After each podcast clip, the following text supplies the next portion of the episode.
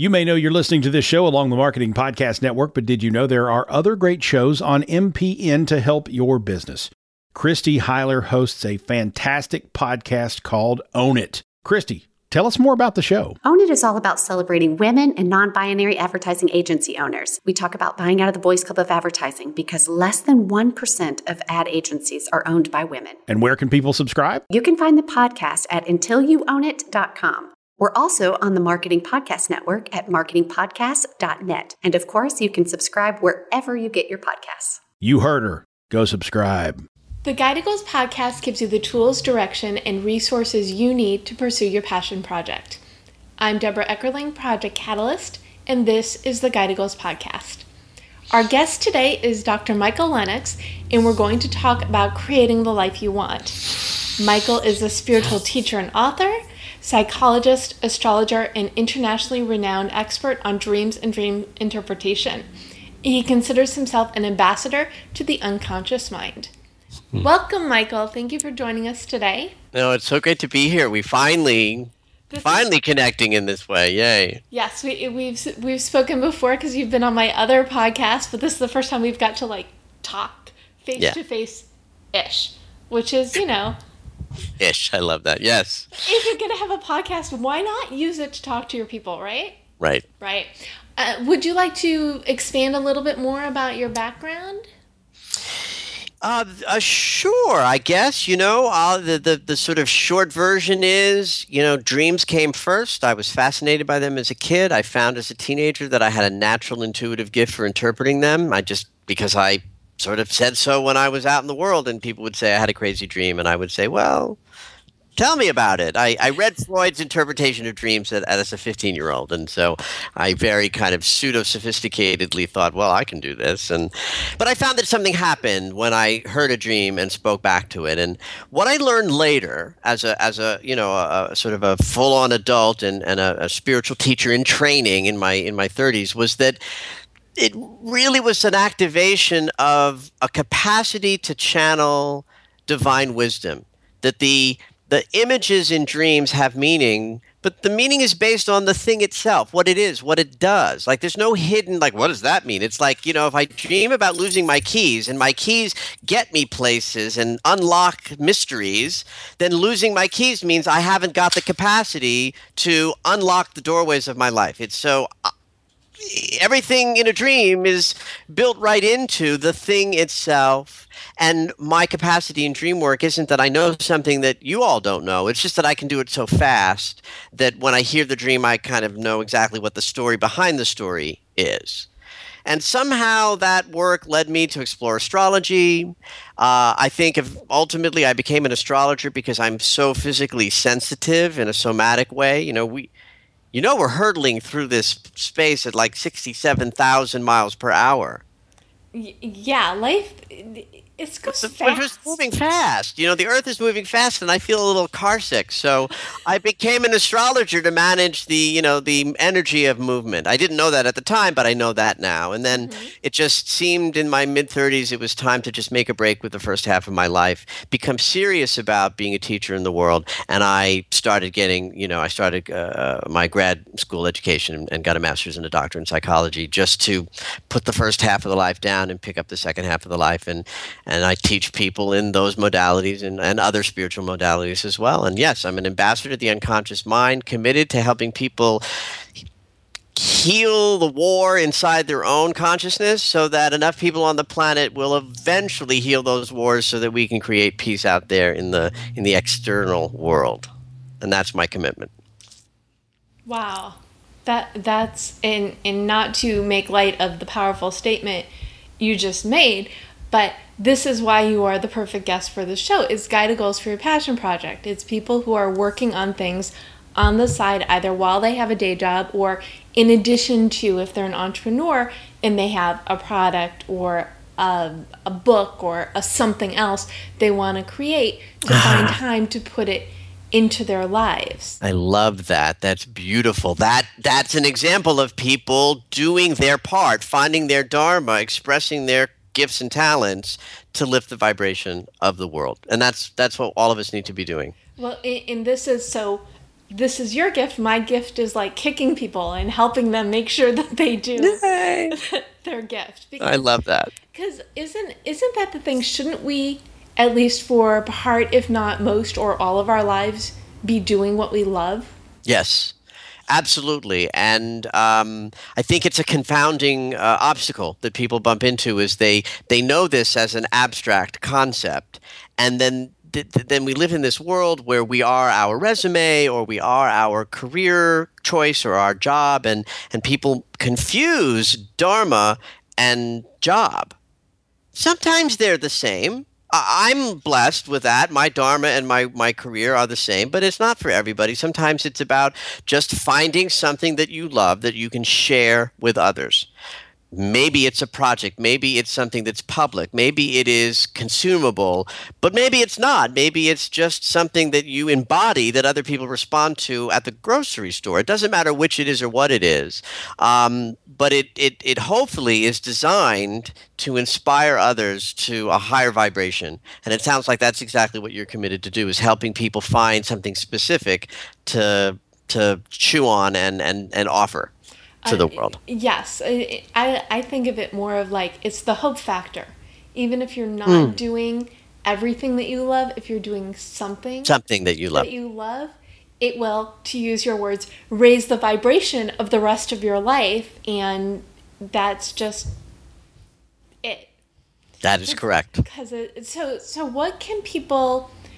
Well, let's start with this, and because we we pre talked about a lot of this stuff, but let's talk about what can people do just off the bat to be more in line with who they are and what they want. Golly, that's that's an enormous question. Wow. we could start elsewhere. Well, no, I mean you put the question on the table. Let's um you know, I I I think that you know since I am first and foremost as a spiritual teacher, I dwell in astrology and I dwell in dream work. Let me first answer the question right there. Like if you don't know where to start out there, mm-hmm. then turn within. Look within. And you've got certainly one thing built into the mechanism that is designed to inform you more about who you are on a soulful level and they happen right inside your brain every night that you go to sleep and they're for fun and they're for free and that's your dreams your dreams are. Now, the scientist in me says, well, we don't really know that, and we don't. We don't know what dreams are really beyond that they clean the brain off and, and prepare it to receive more data the next day. And if we didn't do that, we would hallucinate because it would be too many neural synapses up there firing from everything we saw yesterday. So we clean that off, which is, by the way, one of the reasons why we often dream of things we've done because we're really reviewing everything and we're taking what's important and we're creating memory and we're taking everything that's extraneous and we're throwing it down into the nether regions. But at the same time, our soul is being opened up to sing to us, to speak to us, to inform us about where our fears are dwelling and where our desires are taking us in an abstract language of symbols. You don't have to know what a dream means to honor it it it has a work and purpose of its own. It doesn't need your help. In fact, it's like I like to sort of sometimes joke when I'm teaching or, or speaking that that I am ultimately irrelevant. Your dreams don't need my help.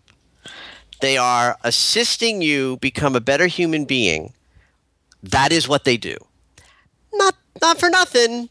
I think I believe that if you pay some attention to them, they do a better job. Just like the the the the, the eight year old jumping into the pool over and over, going saying, "Hey, ma, watch," has an experience of fullness when he or she jumps into the water and mom is watching. Our dreams are the same kind of thing. They have a fullness and an expansion energetically when we're paying attention to them. So, our dreams are happy if we listen. Yeah, that's sweet. Yeah, our dreams are happy if we listen. And now, don't, for those of you listening, it doesn't mean that your dreams will be happy dreams. Your dreams may be happy that you're listening, and then they scare the living daylights out of you because that's the process that's going on. That there's a shadow exploration, or there's an expression of fear or doubt being, you know, uh, embodied in the dream state. And so by paying attention, your dreams may get deeper, darker, richer, more vivid. But yes, I believe that that that their natural inclination to bring forth wisdom to practice our humanity increases when we pay attention to them. And it can be as simple as remembering them. It can be as simple as ruminating about them when you wake up. It can be more valuable to write them down and sort of record them in your conscious mind if you're able to remember them. Sharing them with others increases it even more. Spending some time thinking about what the meaning might be raises the vibration even higher. And I think the, the highest thing you could ever do with a dream to make it happiest, since we're staying in that, that language, is uh, do something creative and abstract in response to it.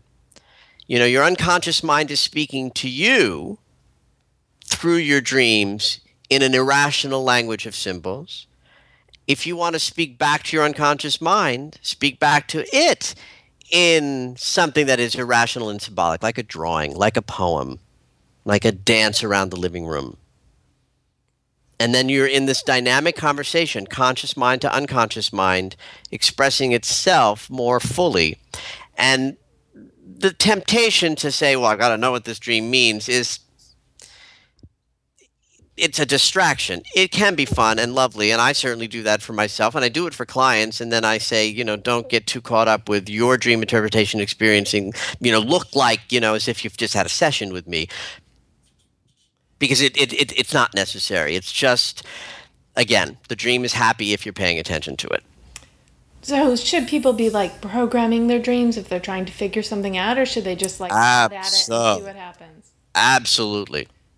I I have I have come to rely on my dream experience.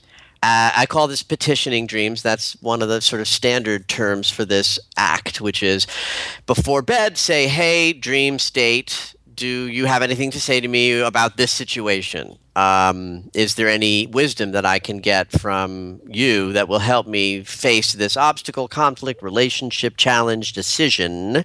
And then the dreams come through and inform. Um, the frustration with this work is sometimes it's irrational and you can't feel clear about what you've been given and then you just have to trust that your greater consciousness knows what was brought forward and just keep moving. Um, and sometimes it's it's wildly clear. I mean it is in my experience. I've got a lot of practice at this obviously but mm-hmm. the the level of clarity it's like you couldn't write this like in a in a writer's room. If i said oh how about this problem in this dream? they'd be like oh that's too on the nose. That's too obvious.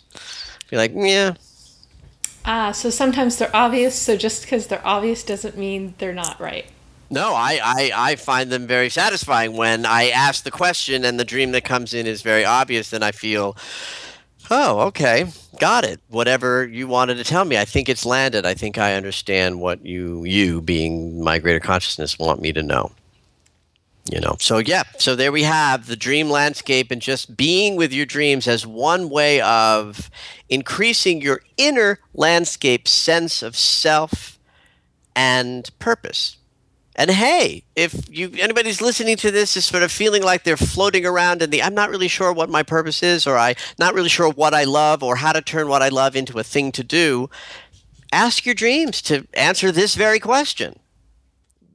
You never know how you may be guided in a in a very literal way by what comes. It, it's funny because you know in business there's that statement if you don't ask you don't get. Yes. this is like yeah. exactly it. Exactly that exactly that. And are there what are the things people can do during the day also to to hone in on what they need to be doing? You know, one of the things that that is for me at any rate exciting about living a life more archetypally meaning looking at your landscape as if it were a dream. When, when you have a sleeping dream, you're invited to consider every person an aspect of your personality and every landscape as an aspect of your inner consciousness. So the house in your dream represents your sense of self. The kitchen in the dream represents your sort of heart and lungs, where you're nurtured and made warm. And people accept that notion pretty easily. Like, oh, okay, yeah, it's a dream. It's happening inside my head. It's symbolic. It's irrational. Okay, everybody's me. You know, I'm having a dream about my ex, but I get that my ex isn't in the room. so that X must be an aspect of my personality. Okay, I can accept that. You can live your life in the very same way. What does what's happening in my life reflect about my consciousness? I believe that everything that happens to us, everything that we draw into us, everything that we see, every person that we interact with is an is an expression of our consciousness. And you can interpret relationships, events, circumstances in an effort to behold them more fully by using the same principles that you would in interpreting a dream. Well, what might this be reflecting of me? You know, I'm, oh, I have this appointment with a therapist and I'm 10 minutes late. Now, the therapist is going, hmm, hmm, client is 10 minutes late every week this must mean something. The, the client might be going, oh, I'm late again, and not be willing to make that sort of leap. But the the the, the training, the, the what, what what the therapist wants to do for the client is to get the client to a place where they're willing to interpret what is behind the act of being late for session every 10 minute you know 10 minutes every every session living life that way can be very rich and satisfying. Now, you can take this too far. You don't want to be solipsistic about this. If you, you know, you could be so self-involved and self-focused in interpreting it. What does this mean? What does this mean? It's like, ooh, there's nothing more unattractive than that. But it's like when something occurs that is confounding or difficult. In my experience and my training and my teaching, taking a look at the occurrence from that perspective of, well, what does this reflect about me? What am I bringing to the table that's drawing this in can be very, very valuable in figuring out what I am saying about my life that I don't know that I am saying until I look at it in that way. So in in um, I want to say in real people terms. So if you do something that makes you happy, pay attention to it and do more of that. If you're interacting with people who don't make you happy, see what you can adjust in your life or in your inside of you. Yes. Or run like, away from them. well, listen, running away and choosing other is a good idea, absolutely. But it's it's uh, um, you know, I guess what I'm saying is like in, in using your first example, you could say that I do this thing and it makes me happy, so I'm going to do it again. But the very same token, you could say there's a happiness inside me that must express itself. And when I focus on that idea, I'm naturally drawn to this thing. It's really the same equation. It's just one is looking at from the inside and one is looking from the outside. One is declaring that the happiness is like I play the piano and I sing, right? And it makes me happy. So I could say that the happiness is caused by the piano playing and the singing. Or I could say that my happiness causes me to play the piano and sing. I just think that it's more powerful to start with the inner landscape, to sort of say, inside me is a happiness. Let me flame that up. And that might inspire me to choose more happy things. Why? Why is that powerful? Because I can do that in my, there's my chair. I don't know if you can see it behind me. There's my chair that I do my morning practice in, where I consciously create my experience. And if I sit in that chair and I cultivate the sensation of happiness and joy, I am more likely to do something joyful in that day than if I wake up going, rah, rah, rah, I'm very unlikely to choose to do something that brings me joy in that day. And the control is in my choices. So you start your day with like a morning meditation and yeah. being in tune. Yes. And that's that I'm guessing could be as simple as just sitting for five minutes and just choosing to today I am just going to be happy. I am choosing happiness. I am cultivating the experience of joy. I am looking outward for my joyful life to reflect back to me the joy I am cultivating inside my heart. So that's like a, I, I don't say I just made that up in this moment, but just to make a kind of an obvious point that yes, a spiritual practice. We're talking about a spiritual practice and having a spiritual practice. One of the obstacles for people in having a spiritual practice, and by the way, this is not a religious practice, it can be completely physics oriented, like there doesn't have to be anything woo woo about a spiritual practice. You know, a spiritual practice can be looking up at the sky in the morning and just letting yourself, I'm looking at the sky obviously out the window here, um, letting yourself be filled with wonder at how beautiful it is. That's a spiritual practice if it is done with the intention of shifting your emotional experience, right? Mm-hmm. The the the the kicker is or the trick is or the funny thing is is that people think that a spiritual practice is complicated long requires a lot of discipline well does require a lot of discipline but it doesn't require a lot of time or complex ingredients. You, do you know how to breathe, Deborah? I sure hope so. And you know how to have a spiritual practice. Awesome. Right? All you need to know is oh, right, breath is life. I have this breath. I do it unconsciously. What would happen if I sat down in a chair and I just, oh, I'm breathing. Five breaths, 10 breaths in a morning every day. And that person, if they were arrested for having a spiritual practice, they'd be convicted. That's awesome.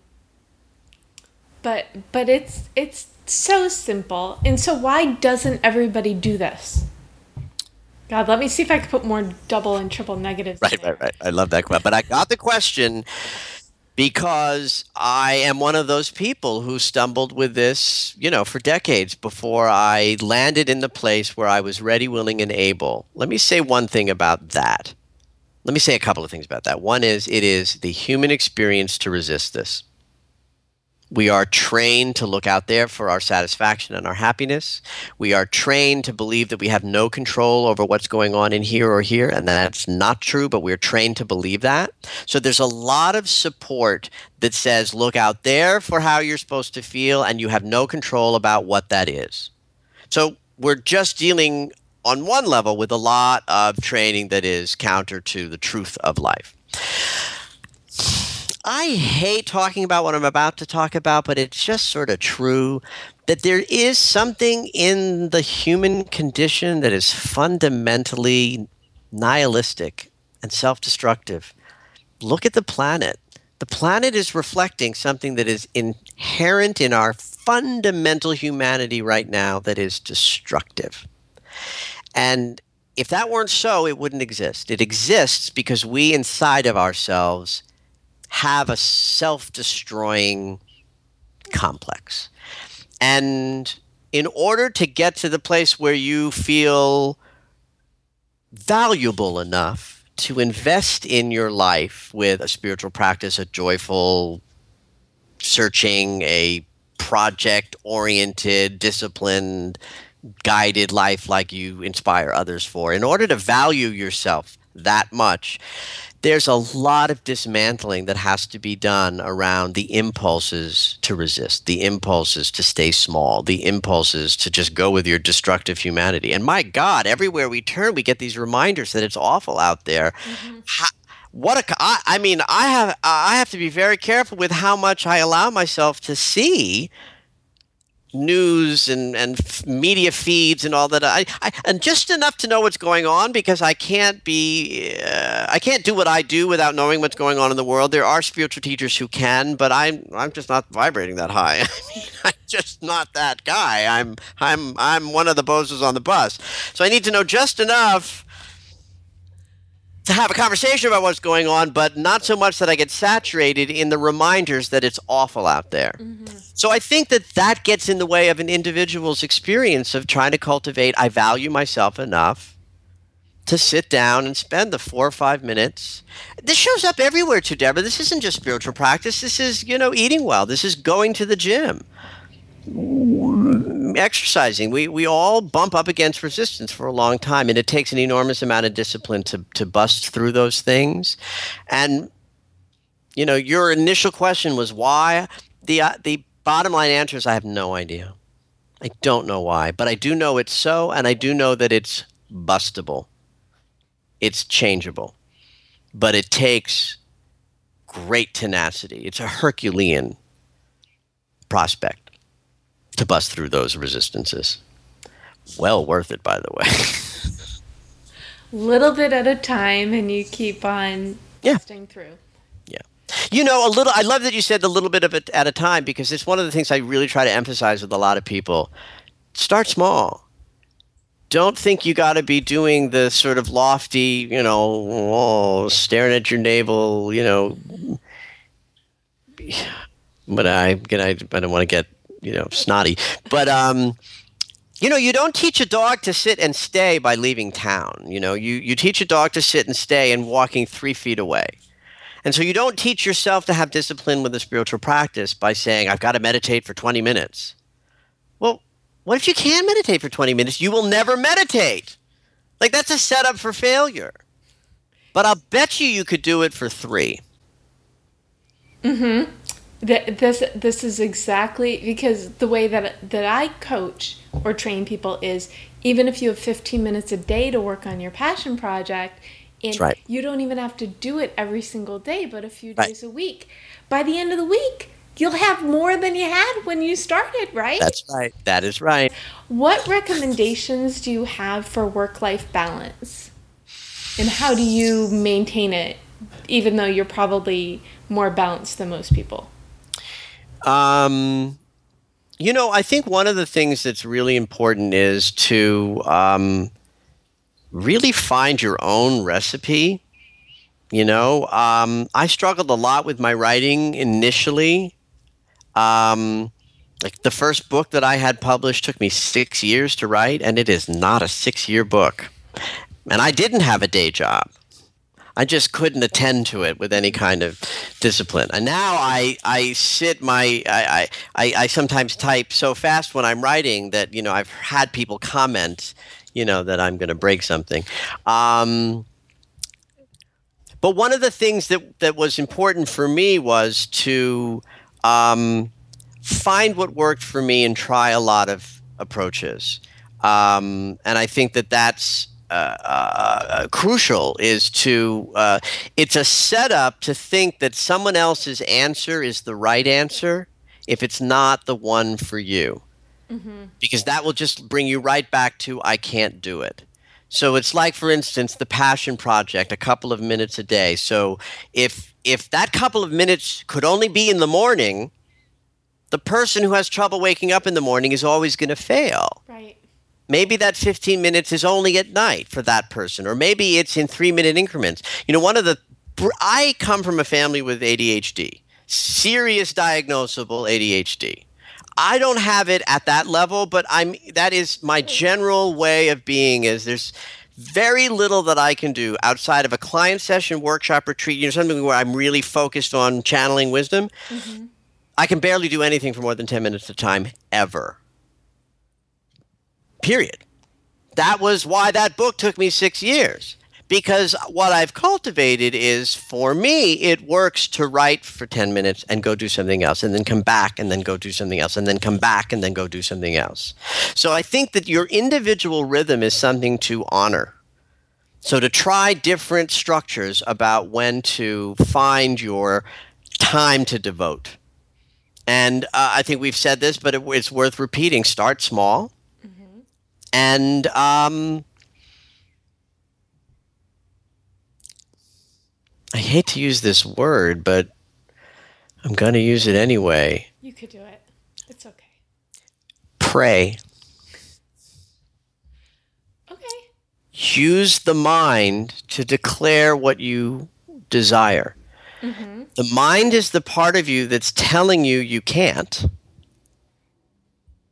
So you might as well start there. And tell it you can. And tell it you can.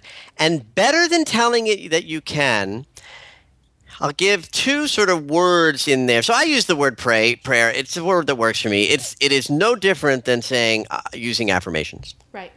Same thing, as far as I'm concerned. Um, in fact, one of the challenges I think with modern spirituality is words like God and pray have been used so long to describe something that I'm not talking about, but they're good words. So, using the mind effectively to shift and change your experience um, by going to the source where you're saying no and reframe that no into a yes. And better to say, I am in the process of, or I am willing to, than say, I am. So, like if you say, I am, I, I will write successfully today. If there's a voice in your unconscious mind that's saying no, conversation's over. I will write today. No, you won't. Conversation done. Ah. Let's move on. Right. Let's but- move on. But say this I am willing to write today. Then the unconscious mind goes, huh?